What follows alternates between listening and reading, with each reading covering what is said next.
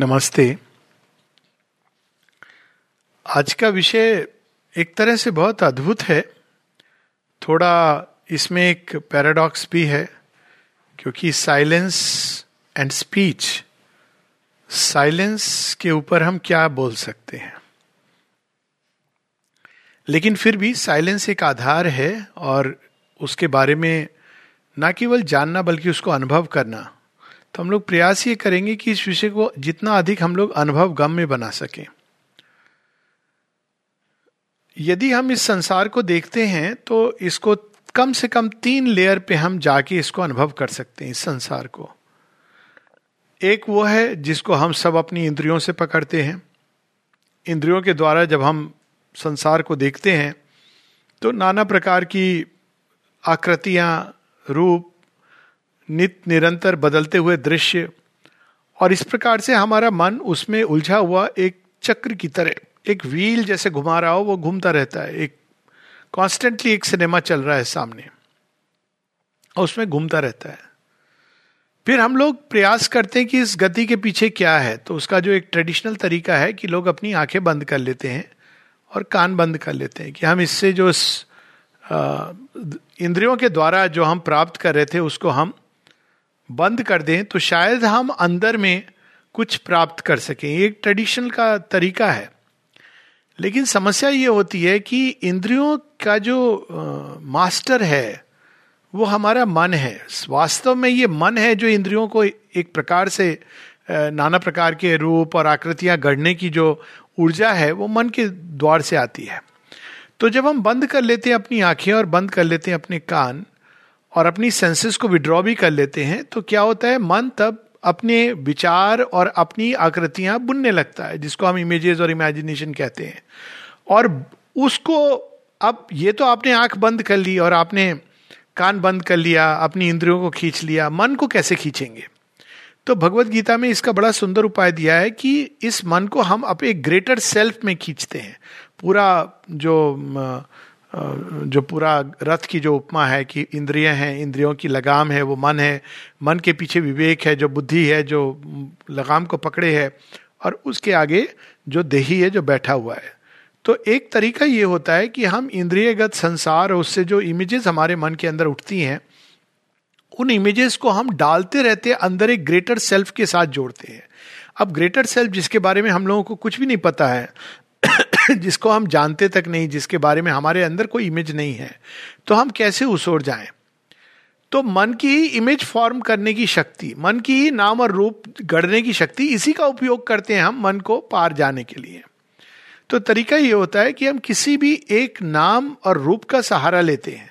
अनेकों नाम रूप की जगह जो मन अपने आप ऑटोमेटिकली आपको इमेजेस थ्रो कर रहा है, हम एक नाम और एक रूप का सहारा लेते हैं और उसका सहारा लेकर हम उसके पार चले जाते हैं।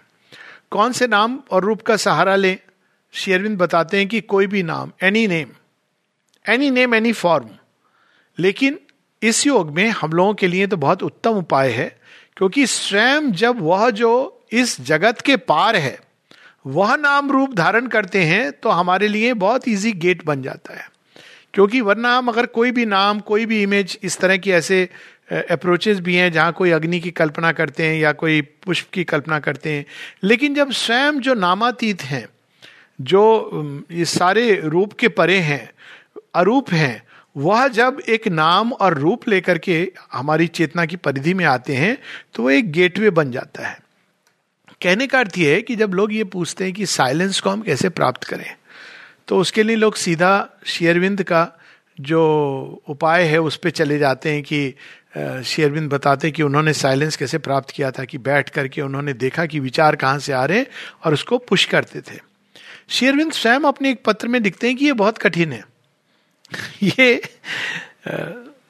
ये नहीं कि नहीं किया जा सकता है। कोई यदि महामानव है, प्रयास करना चाहता है, किया जा सकता है, लेकिन ये कठिन है। उससे सरल क्या है? उससे सरल है कि हम केवल अपने विचारों के दृष्टा बन जाते हैं। जैसे हम इस संसार के दृष्टा हैं जो नाम रूप आकृतियाँ खेल रही हैं उसी प्र, उनका दृष्टा कौन है? मन है। उनका रस कौन ग्रहण कर रहा है? मन।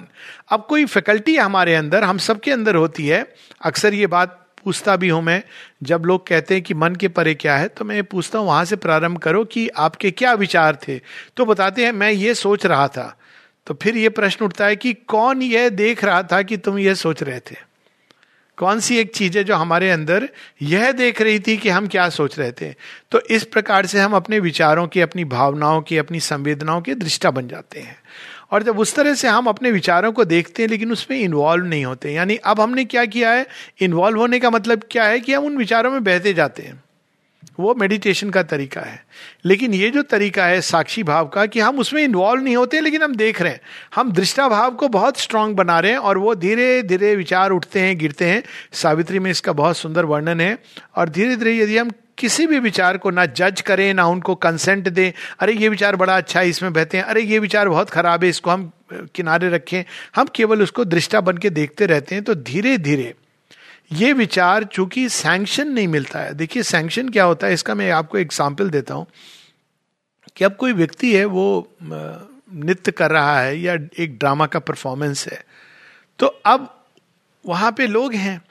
अब मान लीजिए कि आप कोई पोयम सुना रहे हैं या कोई नृत्य हो रहा है और अगर सारे दर्शक केवल ऐसे बैठे रहे, सीधा फेस रख के तो थोड़ी देर बाद क्या होता है? जो नृत्यांगना है, उसको आनंद नहीं आता है। और धीरे धीरे उसके पाँव थकने लगते हैं और वो जल्दी अपना नृत्य समेट कर चली जाती है। और ये कहती है कि ये ऑडियंस में मैं व्यर्थ ही आई। तो जीवन में चाहे वो मन के विचार हों या प्राण की आवेग हों या भावनाएँ हों, जब हम उनको सैंक्शन नहीं देते हैं। शेरविंद स्टेज को बताते हैं। ये गीता की पहली स्टेज है। पूरा सिंथिस ऑफ़ योग में इस पर पूरा वर्णन है श्री अरविंद का, कि हम अपने को प्रकृति से अलग करते हैं। तो प्रकृति केवल वो नहीं है जो बाहर हमारी इंद्रियों से हम जनरेट हो रही है, हमारा मन भी प्रकृति का ही हिस्सा है। तो मन में जो विचार उठते हैं, मन में जो हृदय में भाव उठते हैं, जो इम्पल्सन हैं, हम उसके दृष्टा बन जाते हैं धीरे धीरे अपने आप को सेपरेट करने लगते हैं। सेपरेट करने का मतलब हम फिर ये नहीं कहते कि अरे ये विचार मैं हूँ। मैं इतना बुरा हूँ, मैं इतना अच्छा हूँ। हम इनसे बंद करके मेरे मन में ये आ रहा है, मैं वो करूँगा। इन सबसे हम परे रखे तो ये एक विशेष प्रैक्टिस होती है, जिसको हमको, हम सब जीवन में उतार सकते हैं आधे घंटे का समय लेकर के, जब हम केवल इन सब चीज़ों को देखें, अपने अंदर में कोई दृष्टा भाव से। तो धीरे धीरे इन, जब इन चीज़ों को हम साक्षी भाव से देखते हैं और सैंक्शन नहीं देखते हैं प्रकृति की किसी भी गति को तो कुछ समय तक तो वो अपने पुराने मोमेंटम से चलती रहती है, क्योंकि उसको पहले इंपेल किया गया है। लेकिन कुछ समय के बाद उसका मोमेंटम समाप्त होने लगता है और वो धीरे धीरे उसमें से रस चला जाता है। अब इसका मैं एक दूसरा प्रैक्टिकल तरीका बताता हूँ। खासकर जो लोग संसार में रहते हैं आश्रम भी एक मिनिएचर संसार है वैसे। लेकिन कई बार होता है कि आप एक ऐसे मान लीजिए कोई एक पार्टी है या भीड़ है या कोई ऐसा, ऐसी जगह है, कई बार जाना पड़ता है आपको। कई कारणों से संसार में आप ऐसे नहीं कह सकते कि हम जैसे आश्रम में है, आश्रम में क्या है, हम जाएँ तो जाएँ, नहीं जाएँ नहीं जाएँ, कोई हमें कह नहीं सकता लेबल नहीं कर सकता, क्योंकि ये तो हमारी हम जिस चीज़ के लिए आए उस पर फोकस कर सकते हैं। लेकिन संसार में ये मुश्किल है ये चीज़ करना। तो संसार में जो तरीका होता है, मैं खुद भी मैंने देखा है कि जब एयरफोर्स की पार्टीज़ होती थी तो वो जाना पड़ता था, नहीं तो आपके लिए वो पार्टी भी पार्टी नहीं है, वो आपकी एक ड्यूटी है। तो आप उसको ये नहीं कह सकते कि ये मैं नहीं जाऊँगा, मेरा मन नहीं है। हालाँकि बहुत बार मैंने एबसेंट भी किया है। लेकिन तब आप क्या करते हो, आप उस समय उसके बीच में एक ऐसा तरीका है जिसमें वो सब चल रहा है, लेकिन धीरे धीरे धीरे वो सब चीज़ें आपके सामने से ओझल हो जाएँगी। और वो है नाम स्मरण। बहुत पावरफुल मेथड है। मैं एक ग्रुप कैप्टन को जानता हूँ। वो अब बाद में और बड़े होंगे रिटायर हो गए। तो कई बार ये सब नाच वगैरह होता था और हम लोग थे, हम, हमें इस, ये चीज़ें बड़ी सतही सुपरफिशियल जिसको कहते हैं ना, जो एक ये क्या है इसमें लोग अच्छे अच्छे कपड़े पहन के डांस कर रहे हैं, ये सब चीज़ें। तो एक व्यक्ति थे जो थोड़े स्पिरिचुअली इंक्लाइंड थे और उनकी वाइफ जब उनको कहती थी डांस करने के लिए तो वो रिफ्यूज नहीं करते थे।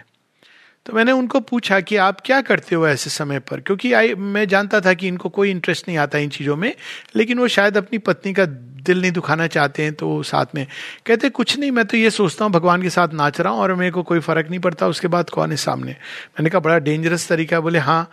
ये तो पता है, लेकिन मैं क्या करूँ? घर में झगड़ा होगा, उससे अच्छा है कि मैं यहाँ पाँच मिनट भगवान के नाम का स्मरण करूँ। तो कहने का अर्थ ये कि हम अंदर में कोई चीज़ है, उसको बदल सकते हैं।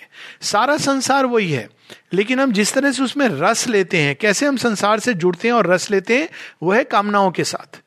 तो जब हमारी कामना होती है अरे, हम डांस कर रहे हैं, बड़ा मज़ा आ रहा है। देखो, लोग देख रहे हैं, हमने ऐसे कपड़े पहने हैं, ऐसा टीका बिंदी लगाई है। तो हम क्या होता है, उसमें बंद के जहाँ वो वेव्स ले जा रही हैं, उधर ले चले जाते हैं और वो वेव्स हमें कहाँ ले जाके पटकेंगी, हम नहीं जानते हैं कई बार।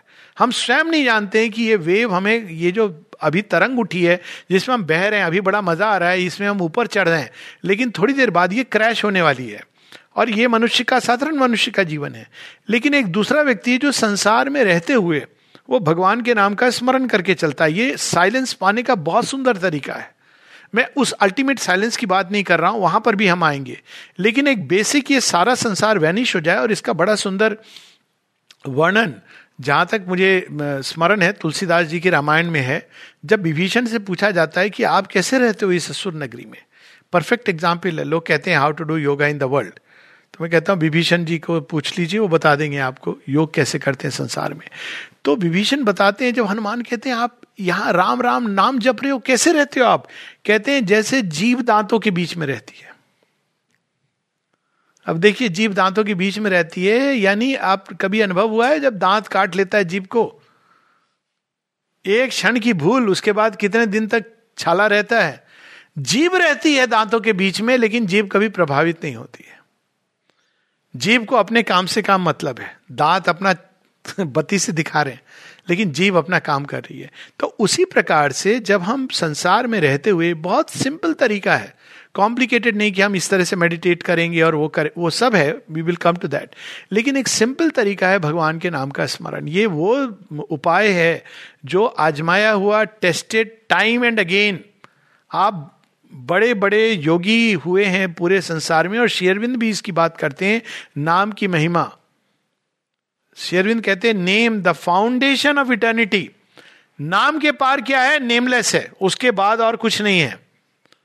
तो ये सबसे सरल तरीका है भगवान के नाम का सहारा लेना, शरण लेना उसमें और जो सारे दृश्य उनमें डालते जाइए। जस्ट कीप ऑफरिंग जैसे उस नाम में सब हावी के रूप में आप डाल रहे हैं। और धीरे धीरे हम देखेंगे कि हमारा पूरा मन, हृदय, प्राण शांत हो जाएगा। लेकिन यदि हम ऐसे, ओहो, ये कितनी मुश्किल है, हम कैसे करेंगे, साइलेंस साइलेंस, पुकार रहे हैं तो इतनी सरलता से साइलेंस नहीं आता है।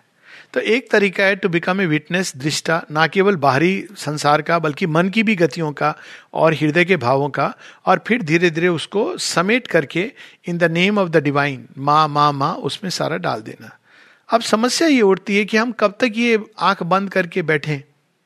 तो शेरविंद बताते हैं, आँख बंद करने की भी ज़रूरत नहीं है। और ये सिंपल एक चीज़ हम लोग सब ट्राई कर सकते हैं। बहुत बार एकदम आजमाया हुआ एक सावित्री बड़ी सुंदर लाइन है, जहाँ शेरविंद लिखते हैं कि as when the eye stare at an invisible point अब इनविजिबल पॉइंट क्या होता है कि आप देख रहे हैं और लोग हैं आपके सामने। पर एक दृष्टि होती है जब हम उस व्यक्ति को पर ध्यान दे रहे हैं, टिका करके। और एक दृष्टि होती है जो हम उस व्यक्ति को देख रहे हैं, लेकिन हम उसके पार देख रहे हैं। हम उसको नहीं देख रहे हैं, उसके थ्रू देख रहे हैं। आपने कभी इसका अनुभव किया है? एक थ्रू देखना बड़ा भयानक रूप में होता है। जिस कहते हैं, जब आपको किसी को इग्नोर करना होता है तो आप कैसे करते हैं? वो व्यक्ति आपके सामने आया you look through the person तो जब आप लुक थ्रू करते हैं तो वो व्यक्ति क्या सोचता है? मुझे नेग्लेक्ट किया। आपने उसको देखा। देखा, लेकिन उसको यह भाव हुआ कि आपने उसको नेग्लेक्ट किया। इसी चीज़ को ये नेगेटिव रूप में यूज़ होती है। इसी चीज़ को आपको पॉजिटिव ढंग से करना है। कैसे? आप उस किसी व्यक्ति को नहीं देख रहे हैं। इसमें तो भाव बड़ा खराब है कि ये व्यक्ति मेरा शत्रु, इसको बताता हूँ। आप कुछ कह नहीं रहे हैं, बस उसके थ्रू देख रहे हैं। ये उत्तम भाव नहीं है, लेकिन ये एक समझने का एक बहुत सुंदर तरीका है। दूसरा तरीका है कि संसार में जो भी चीज़ें आप जहाँ भी बैठे हुए हैं आप बस उन चीज़ों को देख रहे हैं और उसके पार देख रहे हैं।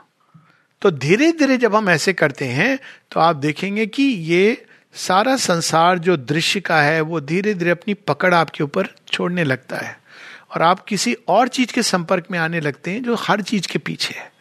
मनुष्यों के साथ ये आजमाना बड़ा मुश्किल होता है, क्योंकि मनुष्यों के मस्तिष्क में कीड़ा बैठा हुआ है, और उस कीड़े का काम है कुछ बोलना। बोलने की एक बीमारी मनुष्य को, क्योंकि एक टॉय होता है ना, बोलने का उसको आ गया है। तो अगर वो लोग बैठे हैं तो उसको बात करनी है। जैसे बात नहीं करेगा तो परेशान हो जाएगा। आप देखिए, प्रयास कीजिए। और मैं ये मानता हूँ कि सबसे सच्ची मित्रता का लक्षण ये है कि दो व्यक्ति बैठे हैं, कुछ बात नहीं कर रहे हैं। और यही ज्ञान को ट्रांसमिट करने का भी सबसे सुंदर उपाय है। एक उपनिषद की वो लाइन है ना कि मैंने एक अद्भुत दृश्य देखा कि गुरु तो युवा था और शिष्य वृद्ध था। और गुरु कुछ कह नहीं रहा था और शिष्य सब समझ रहा था। तो ये सब एक प्रैक्टिकल तरीके हैं साइलेंस के, जहाँ हम किसी वस्तु पे नहीं दृष्टि को जड़ते हैं। हमारी चेतना उस वस्तु को देखती हुई उसके पार चली जाती है। तो जब वो पार चली जाती है तो हमको इस संसार के पीछे का सत्य पता चलता है। अब मनुष्य के साथ ये कठिन होता है। तो इसकी पहले प्रैक्टिस की जाती है कुछ ऐसी चीज़ों पर जो सरल है। पांडिचेरी में बहुत सरल है समुद्र को। आप देखिए, आप जाते जाते, लहरें आ रही हैं, जा रही हैं धीरे धीरे आप लहरों के पार चले जाएँगे। आप केवल समुद्र को देखते देखते अचानक एक विशालता में प्रवेश कर जाते हैं, जहाँ समुद्र है, लेकिन आप कहीं और चले जाते हैं। या दूसरा तरीका माने बताया into the net of the stars तो ये सिंपल तरीके हैं, जब हम रात को स्टार्स को देखते देखते खो जाते हैं उसमें। या एक और भी सिंपल तरीका है कुछ चीज़ें बड़ी सरल हैं, वो है मछलियों को देखते रहना। तो मछलियाँ आ रही हैं, जा रही हैं। रिपीटेटिव जहाँ मोशन होते हैं, आपने देखा होगा, वहाँ पे ये इजी होता है। कंसंट्रेट करना भी आसान होता है जब रिपीटेटिव मोशन होते हैं। आप गाड़ी चला रहे हैं, आपके रिपीटेटिव मोशन है तो उस समय आप कंसंट्रेट कर सकते हैं। तो इस प्रकार से जब हम चीज़ों के ऊपर अपनी चेतना को जड़ नहीं देते, जड़ते कैसे जब हम उन चीज़ों को कामना से देखते हैं? कामना ये हो सकती है, मेरा अपना, मेरा प्रियजन, अब इससे मैं बातें करूँगा, कितना अच्छा लगेगा, कितना मज़ा आएगा। तो अब उस दृष्टि से जब हम नहीं देखते हैं, लेकिन हर चीज़ के पार तो अपने आप मन एक दूसरे क्षेत्र में प्रवेश कर जाता है, चेतना एक प्रवेश कर जाती है, मन तो एक माध्यम है। और अगर हम इस चीज़ को परफेक्ट करते रहें तो एक टाइम आता है जब हम सारी सृष्टि के पीछे जो एक साइलेंस है, इसका बैकग्राउंड है, उसमें प्रवेश करते हैं। अब हम इसको देखें तो आप देखेंगे कि पहले बाहर फिनोमिनल जगत है। फिनोमिनल जगत जो नाम रूप का जगत है, उसके पीछे ये वास्तव में मन के स्तर पर वो विचार का एक जगत है। वो विचार का जगत ही वास्तव में इसको सामने प्रकट करता है, इंद्रियों के माध्यम से माइंड और उसके भी अगर हम पीछे चले जाएँ तो हम देखेंगे कि ये सारे जगत के पीछे मात्रिक स्पंदनों का खेल है। ये पंच तत्व के जो सारे जो बात होती है पंच तत्व जिससे सारे संसार की रचना हुई है, वो वास्तव में स्पंदन है। जो ओरिजिनल है, वो केवल एक स्पंदन है। आकाश के अंदर जो पहला स्टर है वाइब्रेशन है। अब वही वाइब्रेशन अपने को मॉडिफाई करता है। तो वो उसमें से वायु तत्व बन जाता है। वायु तत्व, वो वाइब्रेशन अपने को और मॉडिफाई करता है। तो वो अग्नि तत्व बन जाता है, जल तत्व बन जाता है, वही स्वयं को मॉडिफाई करता हुआ ठोस बन जाता है। हर चीज़ के पीछे एक स्पंदन है। तो उस स्पंदन को अगर हम ये पकड़ने लगे, लेकिन हम लोग बहुत ज़्यादा बाहर से उलझ जाते हैं। हमारी अपनी मानसिक धारणा है, ये व्यक्ति अच्छा है, वो व्यक्ति बुरा है तो हम उसके पीछे के स्पंदन को नहीं पकड़ पाते ये एक विज्ञान है। यदि हम स्पंदनों को पकड़ने लगे तो बहुत आसान होता है वहाँ से नेक्स्ट स्टेप पे चले जाना। ये भी एक तरीका है कि जब हम उस स्पंदनों के माध्यम से, उस मूल स्पंदन तक चले जाते हैं। और मूल स्पंदन का एक और तरीका है, वो केवल अगेन हम वहीं पर आते हैं name the foundation of eternity वो ओरिजिनल वाइब्रेशन वो ओरिजिनल साउंड जिसके द्वारा हम पार चले जाते हैं, इस पूरे नाम रूप की जगत पे। अगर हम देखें तो सबसे पहले जो रचना प्रारंभ होती है, जहाँ से नीरवता बुनना शुरू करती है जाल सृष्टि का तो है साउंड से। आकाशीय तत्व में जो स्पंदन होता है साउंड का। तो यदि हम उस साउंड को पकड़ लें जिसके अंदर सारी साउंड समाई हुई है। और यही नाद ब्रह्म का जो उपाय था, जिसमें ओंकार की ध्वनि शेरविंद माता जी बताती कि सावित्री की प्रत्येक लाइन ओंकार है। तो माने बहुत तो अगर हम सावित्री पढ़ते हैं तो धीरे धीरे अगर हम पढ़ें तो हम देखते हैं कि एक टाइम आता है जब हम एक साइलेंस में प्रवेश कर जाते हैं। अब ये साइलेंस क्या है? ये सृष्टि के प्रारंभ के पहले जो अवस्था है वो साइलेंस है। यानी अगर हम केवल विज्ञान के रूप से देखें, जड़ विज्ञान तो कहता है केवल नेचर है नेचर के बियॉन्ड कुछ नहीं है। और नेचर क्या है? नित निरंतर गति। अब स्वाभाविक है, ये प्रश्न उठता है कि ये नित निरंतर गति किसके ऊपर हो रही है? तो डांस है। और एक डांस नहीं है, अनेकों डांसर आप कल्पना करें, एक क्षण के लिए एक स्टेज ऐसा, जिसमें बहुत सारे, जितने इंडिया को केवल ले लें, कश्मीरी डांस एसमीज बिहू डांस भरतनाट्यम, कुचिपुड़ी, ओडिसी, कथकली सब डांसर आ जाएँ एक साथ और डांस करने लगे। बीच में कुछ भूत नाच नाच रॉक एंड रोल सारे डांस शुरू हो जाए। आप देखिए कितना केओस होगा। लेकिन आप इटर्नल डांसर को देखिए। एक साथ इस सृष्टि में अनेकों डांस हो रहे हैं। अभी मैं कुछ नाम गिनाऊँगा। और वो कैसे एक दूसरे के रिद्म के साथ पिरोए हुए हैं। स्टार्ट करें वो स्टार्स से। सारे स्टार्स का डांस हो रहा है। और इस गति से डांस हो रहा है जिसकी हम कल्पना नहीं कर सकते। पृथ्वी की गति केवल देख लें।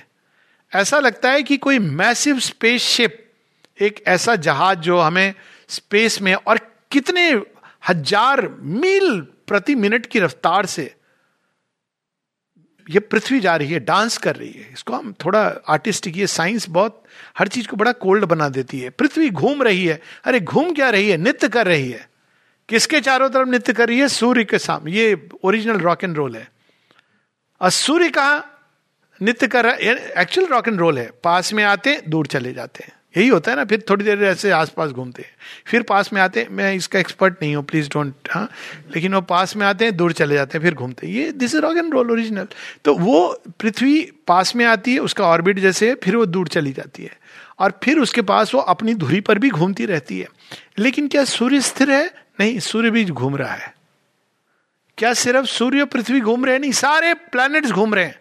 क्या केवल सूर्य प्लैनेट्स घूम रहे नहीं, सारे उस पूरी आकाश गंगा ड्रिफ्ट हो रही है। आसमान में आप देखिए, आकाश गंगा ड्रिफ्ट हो रही है। केवस दिखता है, नहीं दिखता है? ड्रिफ्ट हो रही है। एक आकाश गंगा ड्रिफ्ट हो रही है, नहीं, अनेकों आकाश गंगाएँ हैं। हमारी एक आकाश गंगा केवल हमारी, उसमें थाउज़ेंड लाइट ईयर्स या सम में उससे भी ज़्यादा है I am forgetting the यानी इतनी बड़ी सम मिलियन लाइट ईयर्स आकाश गंगा का माप है एक पॉइंट से दूसरे पॉइंट इसके बाद पास में एक और गैलेक्सी है, वो 250 मिलियन लाइट ईयर्स वो पास में है. ये डांस हो रहा है, लेकिन यही डांस नहीं हो रहा है. आप प्लेनेट अर्थ पे आ जाइए. एक जीव बता दीजिए, जागता या सोता, जो नित्य नहीं कर रहा है. आप कहेंगे, जो सो रहे हैं वो तो नहीं, उनका माइंड नृत्य कर रहा है। माइंड नहीं नृत्य कर रहा है, उनका हृदय नृत्य कर रहा है। श्वास नृत्य कर रही है। उनके पेट के अंदर एसिड ऊपर नीचे नृत्य कर रहे हैं। अगर आप इसको एक्चुअल विजुअल देखेंगे तो आप देखेंगे कि नृत्य, ये सब इसलिए क्योंकि ये इमेजेस भी हेल्प करती है हमको शांत होने के लिए। नृत्य कर रहा है एसिड पूरा। आप अगर चार्ट करेंगे sleep and waking cycle time की साइकिल्स आपका कहते ना अच्छा समय चल रहा है। और अच्छा समय चल रहा है मतलब क्या हुआ है कि माँ काली ने पाँव आगे बढ़ा दिया। बुरा समय चल रहा है, उन्होंने पाँव पीछे टिका लिया। अब देखिए, दोनों के बीच में मनुष्य फंसा हुआ है। अच्छा समय, बुरा समय भी एक रिद्म है। रिद्मस ऑफ़ टाइम, सिर्फ़ मनुष्य मनुष्य के साथ कीट, पतंगे, एटम्स अनेकों अनेकों पशु पक्षी तो अब जब हम ऐसे देखते हैं, जब ये बात की जाती है ना, इटर्नल डांसर तो हम दिखा तो देते हैं शिव नृत्य लेकिन what it means attire of the rapturous dancer on the way pain pleasure and indifference यहाँ पर सूत्र मिलता है। ये नित्य कर रहा है, आप नित्य देख रहे हैं तो एक टाइम आता है जब आप कहते हैं, ये नित्य कौन कर रहा है? ये तो बड़ा अच्छा लग रहा है, ये ड्रेस स्टेप सारे। तो जब आपके मन में ये भाव आता है कि इसको तो पकड़ू, ये नित्य कौन कर रहा है? तो जब नित्य बड़ा अद्भुत होता है तो आप क्या करते हैं? वेट करते हैं जब नृत्य खत्म हो। कुछ समय के बाद डांस तो आप देखे जा रहे हैं। फिर आप सोचते हैं कि बैक स्टेज जाके ग्रीन रूम में मिलना है कि ये कर कौन रहा था? तो जो डांसर है, उसने अपनी साज सज्जा हटा दी, वेशभूषा हटा दी। तब आप कहते हैं, भैया, आप ही थे या दीदी, आप थी? अद्भुत नृत्य किया उन्होंने। तो वो क्या करती है? स्माइल देती है। क्योंकि वो समझा नहीं सकती कि नृत्य कैसे किया। तो एक समय आता है जब हम इस डांस से नहीं, डांसर से इनेमर्ड होते हैं। अभी हम डांस से इनेमर्ड हो गए हैं। तो डांसर को भूल गए हैं। तो डांस इनेमर्ड होने का मतलब अरे अरे, वो देखो कैसा अरे, ये देखो कैसा अरे, ये देखो ये हुआ। अरे, वो देखो क्या हुआ। यहाँ शिव जी का तांडव हुआ, वहाँ लाश से हुआ। यहाँ जन्म लिया बच्चे ने, वहाँ किसी की मृत्यु हुई। तो ये हम इसमें उलझे हुए हैं। और एक समय जब हम कहते हैं कि I want to know the eternal dancer तो अपने आप भगवान कहते हैं, जो डांसर है, कहते हैं अच्छा तो आजा मुझसे ग्रीन रूम में मिल। बैक स्टेज होता है ना बैक स्टेज तो बैक स्टेज में क्या करना होता है? आप, वो तो डांस तो इटर्नल चलेगा। वो डांस ये खत्म नहीं होगा। वो वाला बैक स्टेज नहीं है। आप कहिए अच्छा ठीक है, मैं उठता हूँ जब बुलावा आ गया बैक स्टेज तो आप उठिए, अपना चिंता नहीं कीजिए कॉलर टाई की, आप बैक स्टेज चले जाइए। बैक स्टेज क्या है? इस सृष्टि के पीछे क्या है? तब आप वहाँ पे डांसर से मिलते हैं। ये सारा दृश्य जगत जैसे गायब होने लगता है। ये सब हमारा, हमारे माइंड की ये रचना मतलब माइंड और सेंसेस ने मिलकर के उन स्पंदनों को रूप दे दिया है। कुछ नहीं है, स्पंदन है। इट्स प्योर वाइब्रेशन लेकिन ये सेंसेस उसको वीव करती हैं। क्या करती हैं? आँख सबकी आपस में मिली भगत है। आँख कहती है, इसको मैं पिकअप करूँगी और एक दृश्य बना दूँगी। कान कहता है, मैं भी पिकअप करूँगा, इसमें एक साउंड डाल दूँगा। वायु तत्व कहता है, मैं भी पिकअप करूँगा, इसमें श्वास डाल दूँगा। और मन कहता है वेरी गुड अब मैं इसको रूप आकृति दे देता हूँ। और हमको लग रहा है, अरे, कितना रूपवान है, कितना सुंदर है ये व्यक्ति। और हम उसमें जितना अधिक जितना अधिक बाहरी जगत में उलझेंगे कई बार लोग समझ नहीं पाते हैं। और शेयरविंद को भी कोट करते हैं, बोलते, नहीं, उन्होंने कहा है कि फ़िज़िकल बॉडी और ये सब इस तरह से नहीं कहा है उन्होंने कि फ़िज़िकल बॉडी मतलब हम सारा दिन साज, श्रृंगार, ये अर्थ नहीं है इसका। जितना अधिक हम बाहरी जगत और दृश्य जगत में उलझेंगे, उतना अधिक हम भगवान से दूर जाएँगे। दृश्य जगत की महत्ता है फेनोमिनल वर्ल्ड को रूपांतरित होना है, लेकिन किस रूप में? हमारे अज्ञानतापूर्ण रूप में नहीं, जैसे डिवाइन है उस रूप में। वो बहुत दूर की बात है, पर पहला स्टेप है टू लर्न टू विड्रॉ हर चीज़ से आपके अंदर क्रोध आ रहा है learn to withdraw step back क्या कहना है फिर क्रोध को? कहना है, भैया, क्रोध, मैं तुम नहीं हूँ। मेरे अंदर मत आना। अब अब गुस्सा करेंगे क्रोध पर तो क्रोध तो और बढ़ेगा। उफ आई एम एंग्री अगेन तो क्रोध कहेगा वेरी गुड काम वासना आ रही है। ओह, मैं कामुक आदमी हूँ तो काम कहेगा वेरी गुड एक्सीलेंट काम। आपने तो उसको सर्टिफिकेट दे दिया कि मैं ऐसा हूँ। ये नहीं कहना है। कहना है कि मैं ये नहीं हूँ। ये मेरे अंदर आ रहा है स्पंदन ऑब्ज़र्व करेंगे, और मैं ये नहीं हूँ। तो जब आप ऐसे ऑब्ज़र्व करके धीरे धीरे आप इन चीज़ों से मुक्त होने लगेंगे। जब मुक्त हो जाएँगे then you can play with it आप जब चाह आप गए, जब चाह आ गए, जैसे वो सी डाइवर्स होते हैं ना डोरी ऊपर बंधी होती है। उनको बस एक हल्का सा पुल लगाना होता है एंड दे आर आउट तो वो एक ये चीज़ पहला स्टेप जो योग में है to learn to become a witness माँ कहती है step back from the world पूरा ये संसार में जो वर्ल्ड पूल है फोर्सेस का, ये बना इस तरह से है, अद्भुत ढंग से। प्रगति होती इसमें, लेकिन प्रकृति टॉय की तरह उसने बनाया, सब में चाबी चाबी चाबी भर दी है। उसको मज़ा आ रहा है। हम डांस कर रहे हैं। किसी ने कुछ बोला, हमने स्पीच बोल दी, किसी ने कुछ। सब चले जा रहा है। यंत्रवत यंत्रारूढ़ी माया। गीता का जैसे एक उसमें बड़ा सुंदर वर्णन है गीता में। फ्लाई ऑन द व्हील वो जायंट व्हील होता है ना, उसमें वो मक्खी बैठ गई गलती से।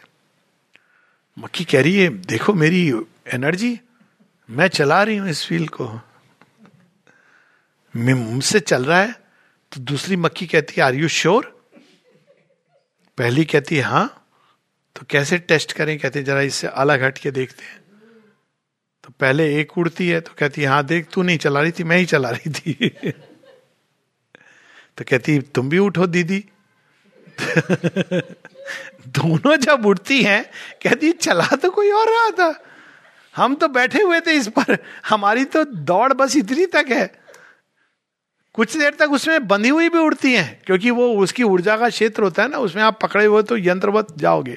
तो उस तरह का हमारा जीवन होता है। तो साइलेंस के लिए पहले हमको ये सब practice to become a witness साक्षी भाव स्टेप बैक इन चीज़ों से इन्वॉल्व नहीं होना, जब हम कोई भी चीज़ देखते हैं या सुनते हैं गो बियॉन्ड द म्यूज़िक माँ के म्यूज़िक के साथ one can try it very easily instead of trying to understand कि माँ क्या बजा रही हैं।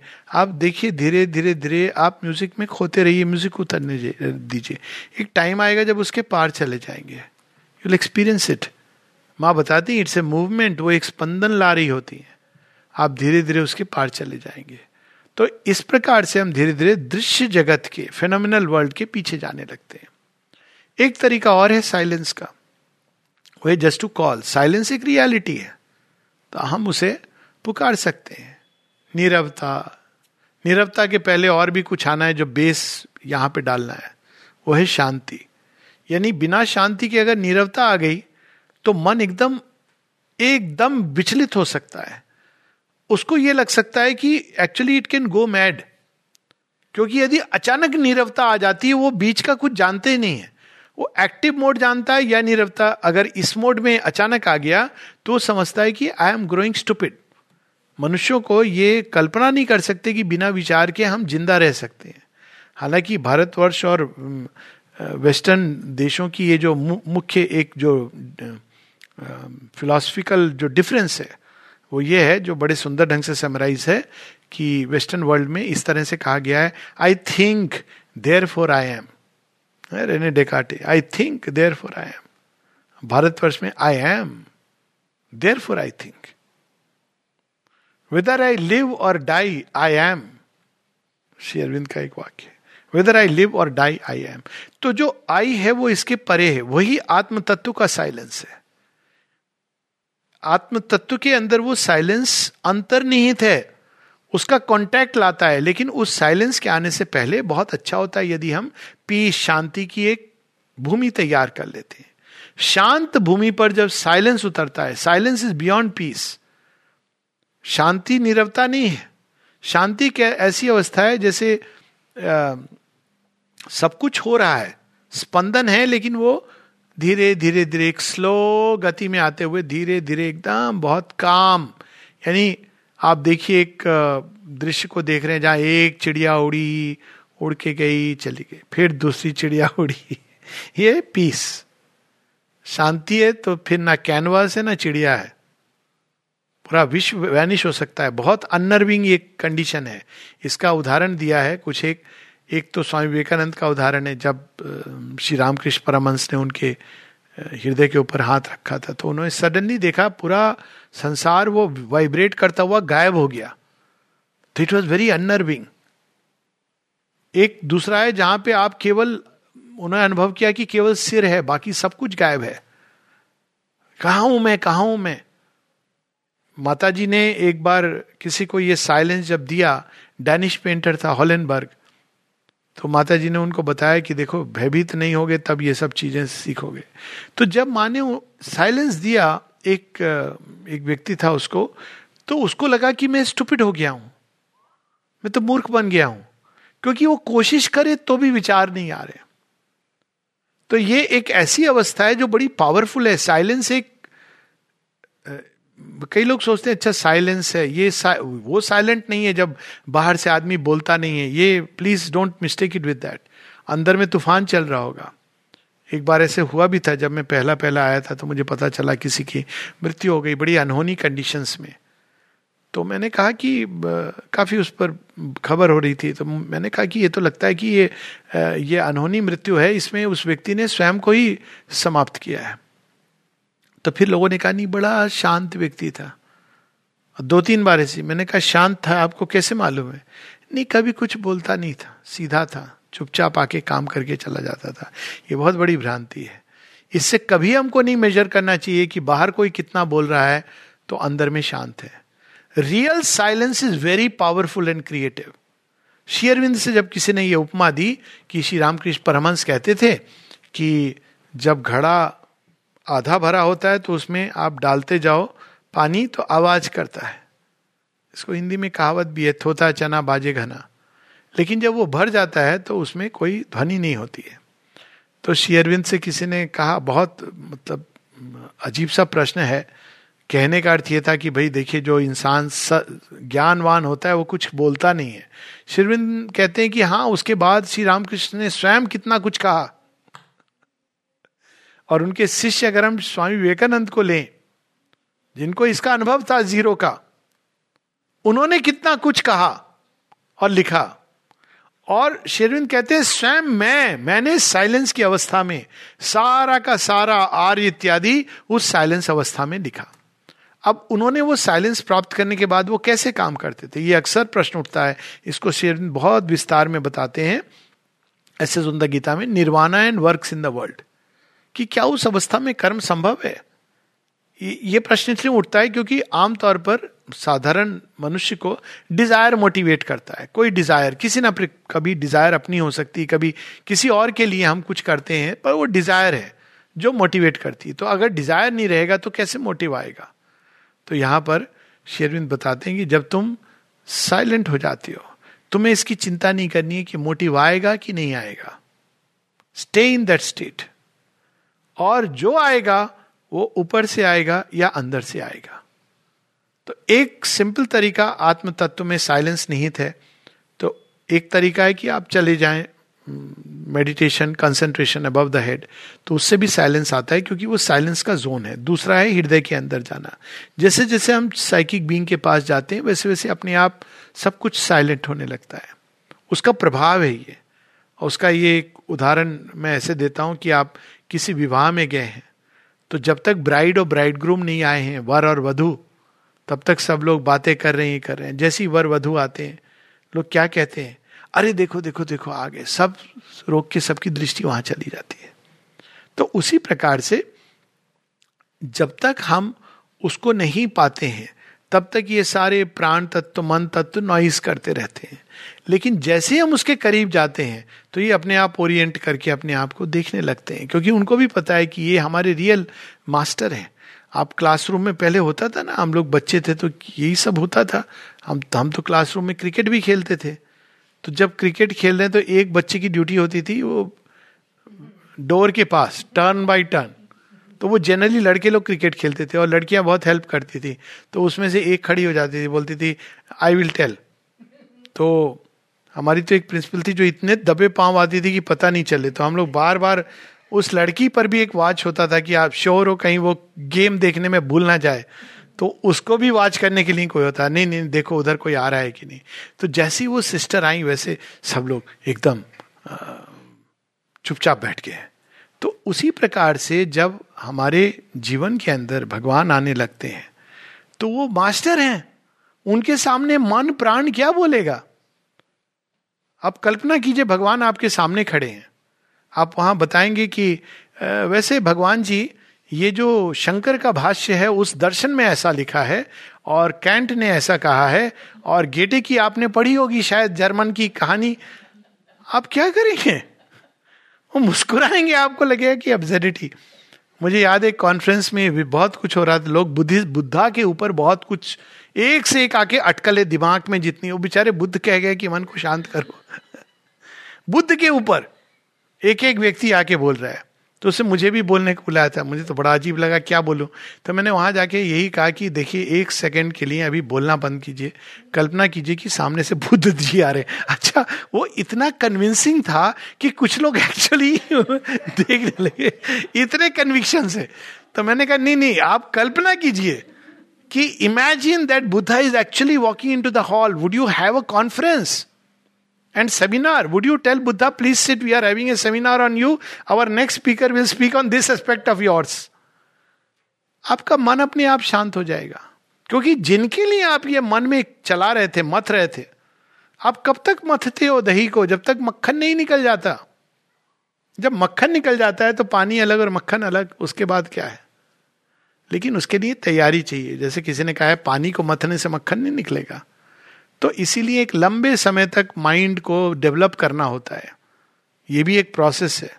अगर आप माइंड के डेवलपमेंट के बिना अचानक साइलेंस में प्रवेश करने की चेष्टा करेंगे तो इवोल्यूशन की पूरी कार्यक्रम रुक, स्थगित हो जाएगा।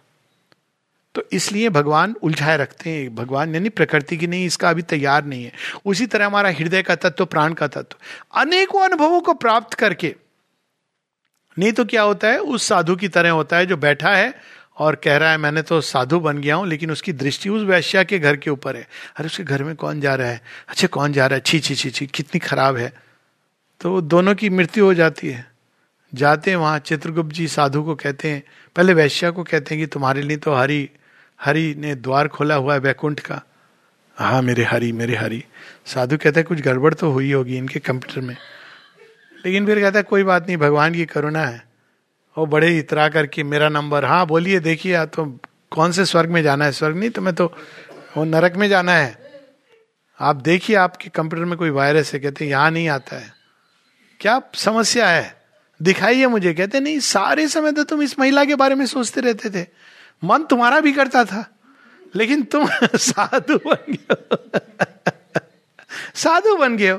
अच्छा लेकिन उस महिला का वो तो ये कहती थी कि भगवान, देखिए, मुझे इस पाप वृत्ति में गुजरना पड़ रहा है क्योंकि मेरे जीवन में कोई सहारा नहीं है।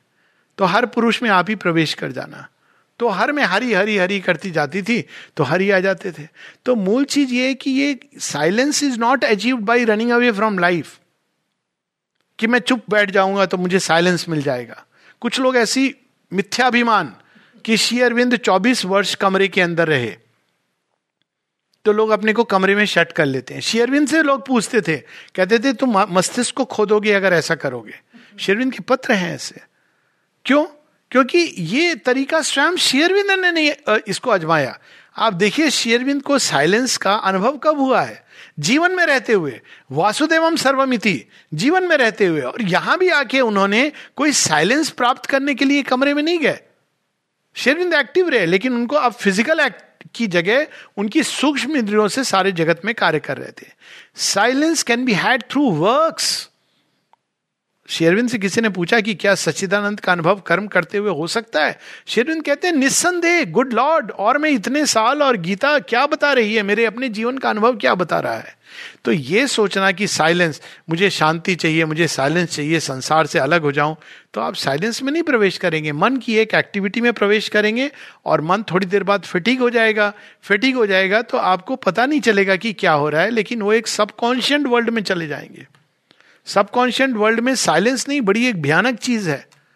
और उठेंगे फिर लगेगा, सब कुछ हैवी है। लेकिन ये क्यों हुआ? क्योंकि एक फिटिक्ड माइंड में साइलेंस नहीं आता है। साइलेंस किस माइंड में आता है? एक ऊर्जावान मन के अंदर। तो ऊर्जावान कैसे मन बनता है? जब हम सारी एनर्जी को कंजर्व करके ऊपर की ओर ले जाते हैं। Otherwise silence will not come बहुत पावरफुल चीज़ है। तो ध्वस्त कर देगा हर चीज़ को। सो so, पहले हमको अपने अंदर ऊर्जा को एकाग्र करना है संग्रहित करना है। ये सब चीज़ें एक प्रिलिमिनरी है।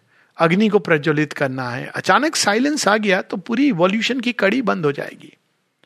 और वो साइलेंस को कर्म के बीच में आना है। कैसे? जब हम कर्म में फोकस होते हैं केवल उस भगवान के ऊपर माँ के ऊपर तो कर्म के द्वार से हमको साइलेंस आ जाएगा। एक्टिविटी फ़िज़िकल एक्टिविटी करिए। इवन इंटेंस फ़िज़िकल एक्टिविटी के बाद आप फ़िज़िकल में सच्चिदानंद का अनुभव कर सकते हैं। यदि आप फ़िज़िकल एक्टिविटी इसलिए नहीं कि मैं कैसा लग रहा हूँ, सुंदर दिख रहा हूँ, ये नहीं। आप करिए एक सेवा के रूप में एक एक मसल को एक्चुअली हटयोग का ये प्रिंसिपल है। कुछ समय के बाद आप देखेंगे कि सारी मस्कुलर एक्टिविटी सारा शरीर एक धीरे धीरे अपनी एक्टिविटीज़ के पीछे, ऊर्जाओं के पीछे एक साइलेंस है। हर स्तर पे साइलेंस है। प्राण तत्व के साथ, हृदय के साथ एक टाइम आता है जब आप उस साइलेंस में प्रवेश कर जाते हो। लेकिन वो प्री मेच्योरली नहीं कर सकते क्योंकि वो अलाउड नहीं है। शिव जी से पूछेंगे, मुझे मोक्ष चाहिए। तो कहेंगे, पहले शमशान में आ जा। मरघट से मेरा घर शुरू होता है। तो आप बोलेंगे कि ये क्या बात हुई? कहेंगे हाँ नियम तो यही है। तो क्या मैं मर जाऊँ चिता में? नहीं, ईगो को मार डाल। तो ईगो अगर डेवलप ही नहीं हुई और आप ईगो को मार देंगे तो इट वोंट वर्क तो they are steps and stages prematurely इन चीज़ों को ये अपने आप आएँगी माता जी की कृपा से। एक सत्य को पकड़ लीजिए, माँ, और वो बाकी सब आएँगी। और तब जब, अब यहाँ स्पीच पर की तो बात ही नहीं हुई क्योंकि ओरिजिनल साइलेंस की बात हुई थी। अब उससे जो कुछ प्रकट होगा उस साइलेंस की अवस्था से, वो ट्रू स्पीच होगी। अभी जो हम बोलते हैं वो स्पीच में ओरिजिनल स्पंदन नहीं है। स्पीच का पर्पस होता है साइलेंस से जो पहला स्पंदन निकला है उस स्पंदन को धारण करना और वाणी के माध्यम से प्रकट करना। उसका साइन क्या होता है? ये नहीं साइन होता है कि कोई व्यक्ति बहुत कोट कर रहा है कि वो स्कॉल, वो स्कॉलरली विजडम है, पेट्रीफाइड है। आपकी वाणी ने उस साइलेंस को धारण किया है, इसका लक्षण ये होता है कि श्रोता को आनंद आता है या शांति मिलती है।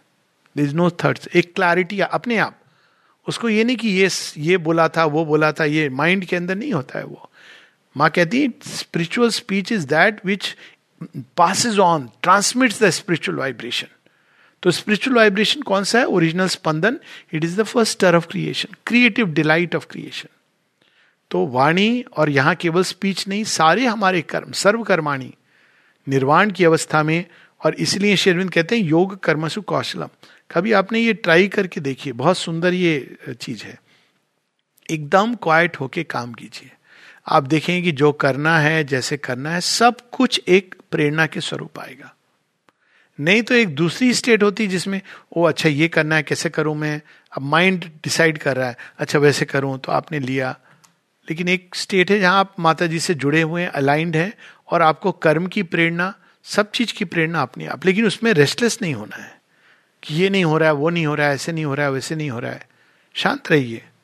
होगा, अच्छी बात है। नहीं होगा, कोई बात नहीं है। अपना प्रयास करके जस्ट कीप ऑफरिंग तो ये एक बैकग्राउंड है। चूँकि ये साइलेंस पर स्पीच बहुत लंबी होती जा रही है, इसलिए मैं एक एक पोयम पढ़ूँगा शेयरविंद की। बड़ी सुंदर लिरिकल पोयम है। उसमें साइलेंस और स्पीच दोनों की बात है। पोयम का नाम है silence is all silence is all say the sages ऋषिगण कहते हैं कि निरवता चिर निरवता ही सत्य है। Silence watches the work of the ages stars के बियॉन्ड क्या है? साइलेंस जैसी बात हुई किसी भी चीज़ की गहराई में उतरेंगे आप साइलेंस को पालेंगे। आँखें खोल के। बंद नहीं करना है। किसी भी वस्तु को आप देखेंगे निहार। आप एक एटॉमिक uh, स्ट्रक्चर को देखिए टीवी स्क्रीन पर। यू विल पास बियॉन्ड आप स्टार्स को देखिए यू विल पास बियॉन्ड क्योंकि ये हर चीज़ साइलेंस के ऊपर वोवेन है, उस फैब, जो ओरिजिनल बैकग्राउंड में जो फैब्रिक है, ओरिजिनल, वो साइलेंस का है। और जो बाहर आप देखते हैं, वो धागे हैं। वो धागे चेतना के निकलते हैं वहाँ से कॉन्शियसनेस के थ्रेड से in the book of silence the cosmic scribe has written his cosmic pages क्या सुंदर वाणी है। Silence is all say the sages जो लिखने वाला है कॉस्मिक स्क्राइब ब्रह्मांड का जो रचयिता है, उसने साइलेंस के पेजेस पे अपनी लेखनी लिखी है। What then of the word O speaker फिर वाणी, शब्द, इनके बारे में भी तो कुछ कहा जाए। ये क्या है? अब देखिए। What then of the word O speaker what then of the thought O thinker क्या इनका कोई औचित्य नहीं है? क्या इनका कोई सत्य नहीं है? क्या साइलेंस ही सब कुछ है? कॉस्मिक स्क्राइब ने जो लिखा है, इसका क्या है? ये फिर मतलब। अब यहाँ पे इतनी सुंदर लाइन्स हैं। Thought is the wine of the soul and the word is the beaker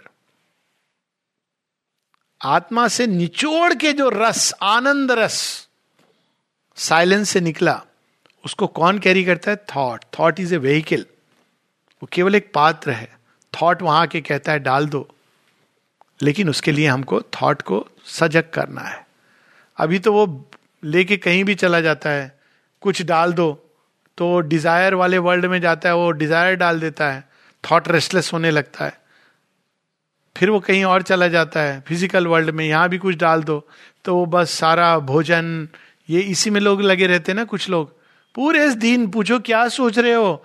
ninety खाने के बारे में सोच रहे थे।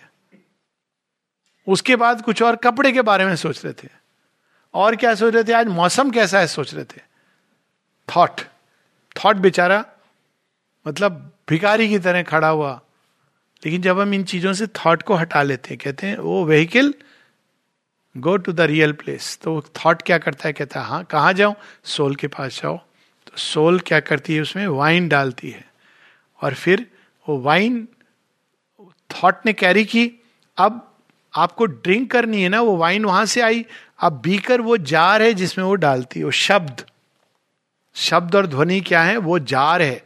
वो लेके आती है और जैसे मुख्य पात्र है, उसमें से निकाल करके आपने बीकर में डाली। तो बीकर सुंदर होना चाहिए। ये नहीं कि वाइन तो आ गई। बड़ी सुंदर एक लाइन है ना, मुझे बेखुदी कि तूने भली चाशनी चटाई तो वो वहाँ से ला करके बीकर में डालती है। अब बीकर अगर अच्छा नहीं है, हो सकता आपने साइलेंस का अनुभव किया हो, लेकिन कई कुछ ऐसे लोग भी हुए हैं जिनकी वाणी इनके शब्द बहुत ही रिफाइंड नहीं थे। तो है, सोल के पास गए, लाए, लेकिन बीकर अच्छा नहीं था। उसके आगे भी बताते हैं life is the banquet table as the soul of the sage is the drinker beaker में डाल दिया, सर्व कहाँ करना है? दावत हो रही है life is the banquet table life मतलब जितनी भी गतिविधियाँ हैं जीवन की संबंध है मानव संबंध। Life is the banquet table soul से लाके रस थोड़ा निचोड़ दीजिए, देखिए मधुरता आ जाएगी। उसमें अहंकार का थोड़ा विष मिला दीजिए, देखिए क्या होता है। थोड़ा घृणा का एक टेबल स्पून डाल दीजिए, देखिए क्या होगा। तो life is the banquet table वहाँ जाके आप सोल का रस मिलाया जा रहा है, वही साइलेंस साइलेंस से निकल रहा है वो वर्ड और वो सब चीज़ों को सुंदर बना रहा है। What of the wine o mortal I am drunk with the wine as I sit at wisdom's portal ज्ञान का लक्षण, ज्ञान कहाँ समाप्त होता है? ज्ञान आनंद की स्थान पे ले जाता है आपको। उसके बाद ज्ञान भी चुप हो जाता है आनंद के सामने। और आनंद के परे अगर और अंदर चले जाएँ तो प्रेम है बस। एकत्व है प्रेम है। Waiting for the light beyond thought and the word immortal original Spandan long I sit in vain at wisdom's portal बहुत प्रतीक्षा करनी पड़ती है। Long I sit in vain कुछ नहीं आ रहा है। विस्टम्स पोर्टल ये बिना ऐसे नहीं आता है कि हम एक दिन हमने ट्राई किया। भगवान नहीं मिलते हैं। अच्छा आपने क्या प्रयास किया? बहुत मेडिटेशन किया। कितने दिन? दो महीने। दो महीने में तो आपको किंडर गार्डन नहीं आप पास कर सकते हो। एबीसीडी नहीं सीखोगे। आपको भगवान चाहिए सीधा। पर फिर भी वो मिल भी जाते हैं कभी कभी वो उनकी महानता है। To practise how shall thy know the word when it comes o seeker कैसे पता चलेगा कि वो स्पंदन, वो ध्वनि भगवान की आप रिसीव कर रहे हो?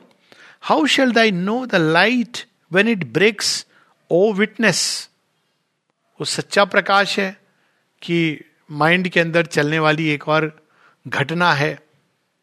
I shall hear the voice of the god within me and grow wiser and meeker ये दो शब्द है। भगवान की वाणी ऐसे नहीं कि भगवान ऐसे बोलते जा रहे हैं और आप टाइप कर रहे हैं। It is not like that वो अंदर में स्वतः स्फूर्त प्रकट होती है। साइलेंस से निकल रही है। आपके हाथों को वो यूज़ कर रही है, जैसे शेयरबिन टाइप राइटर पर बैठ के। आपके मुख को माँ कहती ना thy light was manifested through my mouth और वो अपने आप वहाँ से हृदय की गहराई से निकल करके मैनिफेस्ट हो रही है।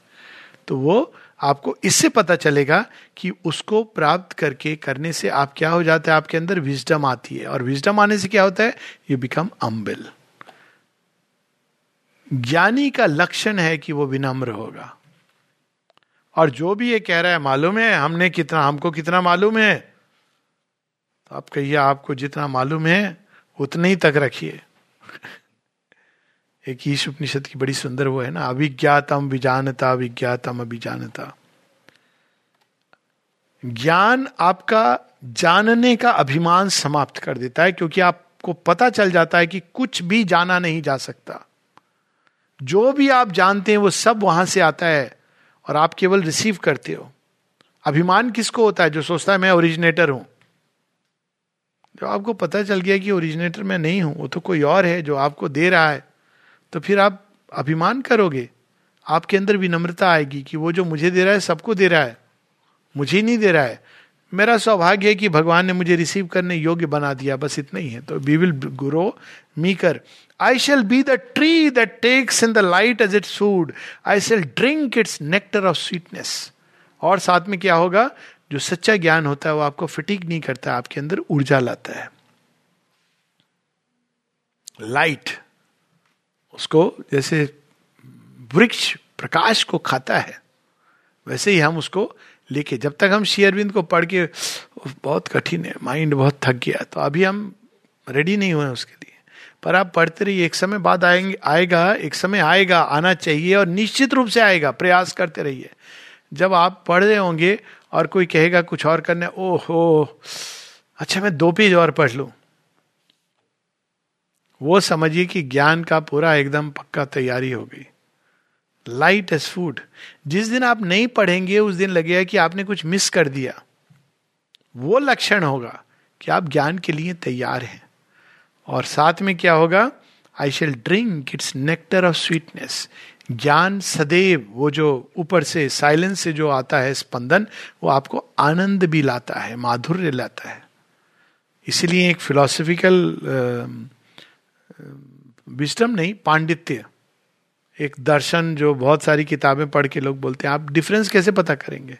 आप देखिए, जिन्होंने बहुत सारी किताबें, वैसे शंकराचार्य ने ये कहा है, अद्वैत सिद्धांत में ये है द्वैतवाद में ये।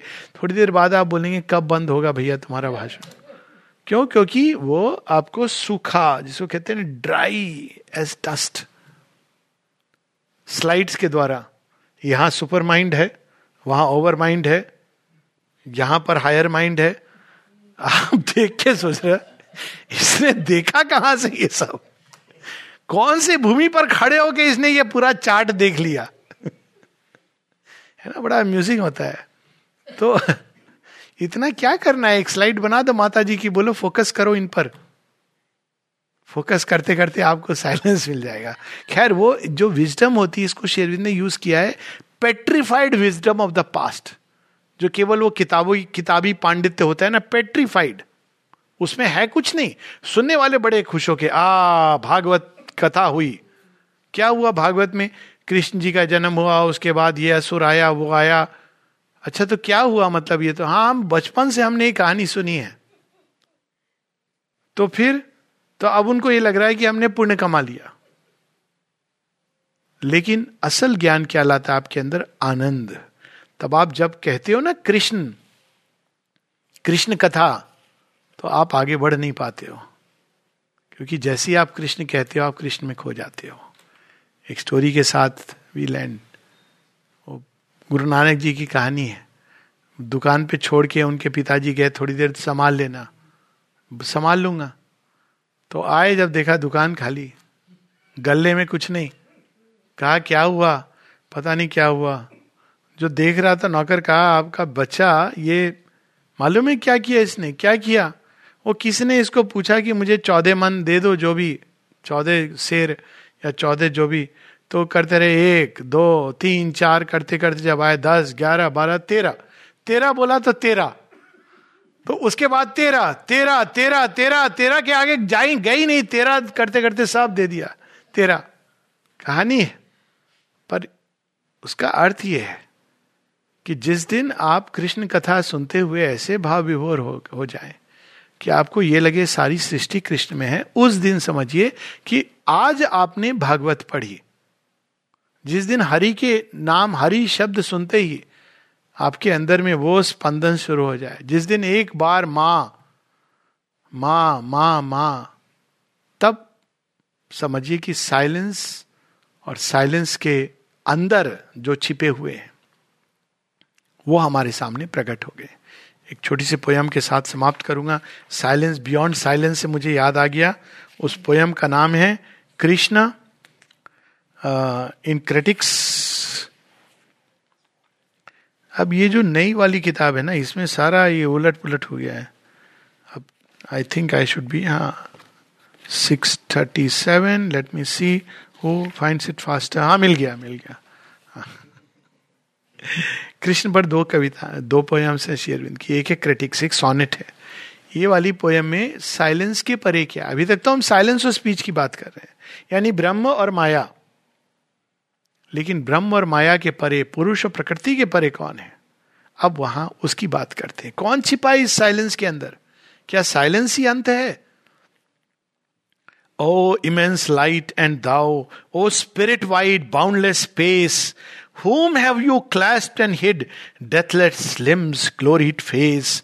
Vainly lies space and time. Void are we, there is none. Vainly strives self and world, crying, I, I alone. कभी अनुभव कीजिए स्पेस किसमें एक्सपैंड हो रहा है टाइम कब से चला आ रहा है कहाँ तक जाएगा आप देखिए आप you will enter into that state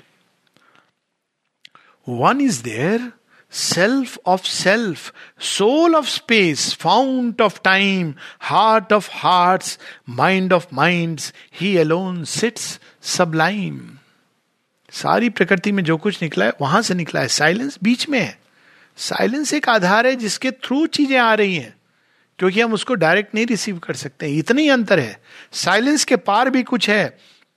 oh no wide absolute self absorb splendid mute ये साइलेंस वाला नहीं है जो म्यूट निराकार, निर्विकार, जिससे कुछ नहीं हम संबंध जोड़ सकते। Hands that clasp hold and red lips that kiss blow his flute all he loves all he moves all are his all are he many limbs hate his whims hear his sweet ecstasy two in one two who know difference rich in sense two to clasp one to be this his strange mystery let the mystery remain a mystery नमस्ते हाँ बोलिए। हाँ एक question ले सकते हैं। Equality equality और silence equality एक साइकोलॉजिकल अवस्था है। इक्वालिटी एक पथ हो सकता है शांति और साइलेंस की तरफ़। तो इक्वालिटी क्या है? समभाव जहाँ वो एक भाव है और साइलेंस भावातीत अवस्था है। इक्वालिटी एक ऐसा भाव है जिसमें हम संसार के जो द्वंदात्मक नित्य हैं उसमें हम उलझते नहीं हैं। उसकी जो हम बात कर रहे थे विटनेस होकर के हम देखते हैं आ, हम प्रभावित नहीं होते हैं। नॉर्मली हमारा माइंड हर चीज़ को एक माइनस प्लस में डाल देता है। अच्छा बुरा good and bad negative positive इसके जो भी हम लोग वो कह लें। या फिर प्लेजर और प्लेजेंट और पेनफुल हैप्पी और सोरो गरम, सर्द तो हमारा माइंड हर चीज़ को ये दो चीज़ भाग में डाल देता है, क्योंकि ईगो ऐसे रिएक्ट करती है। और वो ईगो के आधार पर होता है। सेम चीज़ जो किसी के लिए प्लेजेंट है, दूसरे के लिए पेनफुल होती है। अब आप अलास्का में जो आदमी रह रहा है, उसको आप यहाँ ले आइए और यहाँ की ठंड में बैठा दीजिए। वो कहेगा, ये तो मुझे बहुत परेशान हो रहा हूँ मैं। अब रशिया से लोग आते हैं ना, वो गर्मी में नहीं रहते हैं, जाड़े के टाइम आते हैं। यहाँ जाड़े में उनको गर्मी का अनुभव होता है।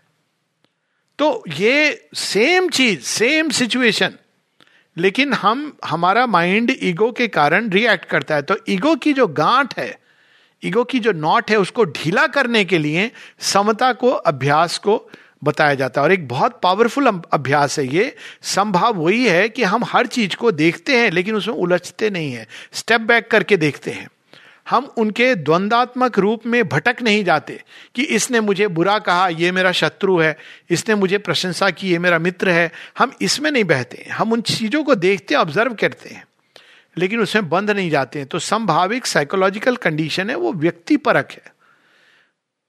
लेकिन जहाँ तक साइलेंस है, वो विश्व परक सत्य है, विश्वातीत सत्य है। सारी सृष्टि के परे है साइलेंस साइलेंस ओरिजिन है तो वहाँ से सब चीज़ें प्रकट होती हैं। और संभाव एक साइकोलॉजिकल एक स्पिरिचुअल प्रैक्टिस है, बड़ी इंपॉर्टेंट प्रैक्टिस है। साइलेंस में जाने के लिए और खासकर कर्म योग के लिए और शेयरविंद के योग के लिए समता बहुत आवश्यक है। और अगर हम समता को डीप करते चले जाएँ तो अल्टीमेटली हम पीस और फिर साइलेंस के जोन में प्रवेश कर सकते हैं। लेकिन अगर हम उसको डीप करते चले जाएँ और नहीं डीप करें तो भी समता एक बहुत सुंदर प्रैक्टिस है जिसके द्वारा भगवान हमारे द्वारा कर्म कर सकते हैं। कर्म योग में समता इज़ इनडिस्पेंसेबल नहीं तो हम लोग प्रेफरेंस के हिसाब से काम करते हैं। ये मुझे प्लेजर देगा, ये मेरा प्रिय व्यक्ति है, ये ऊँचा है, ये नीचा है तो हमारे काम में भेद आ जाता है। हम भगवान के यंत्र नहीं बन पाते, अच्छे यंत्र। वो और बात है, भगवान हर चीज़ को अपना यंत्र बना लेते हैं, लेकिन अच्छे यंत्र नहीं बन पाते। तो ये डिफरेंस है दोनों में। सबको सबको नमस्ते, और सीमा की कृपा हम सब पर है। नमस्ते। जय माँ।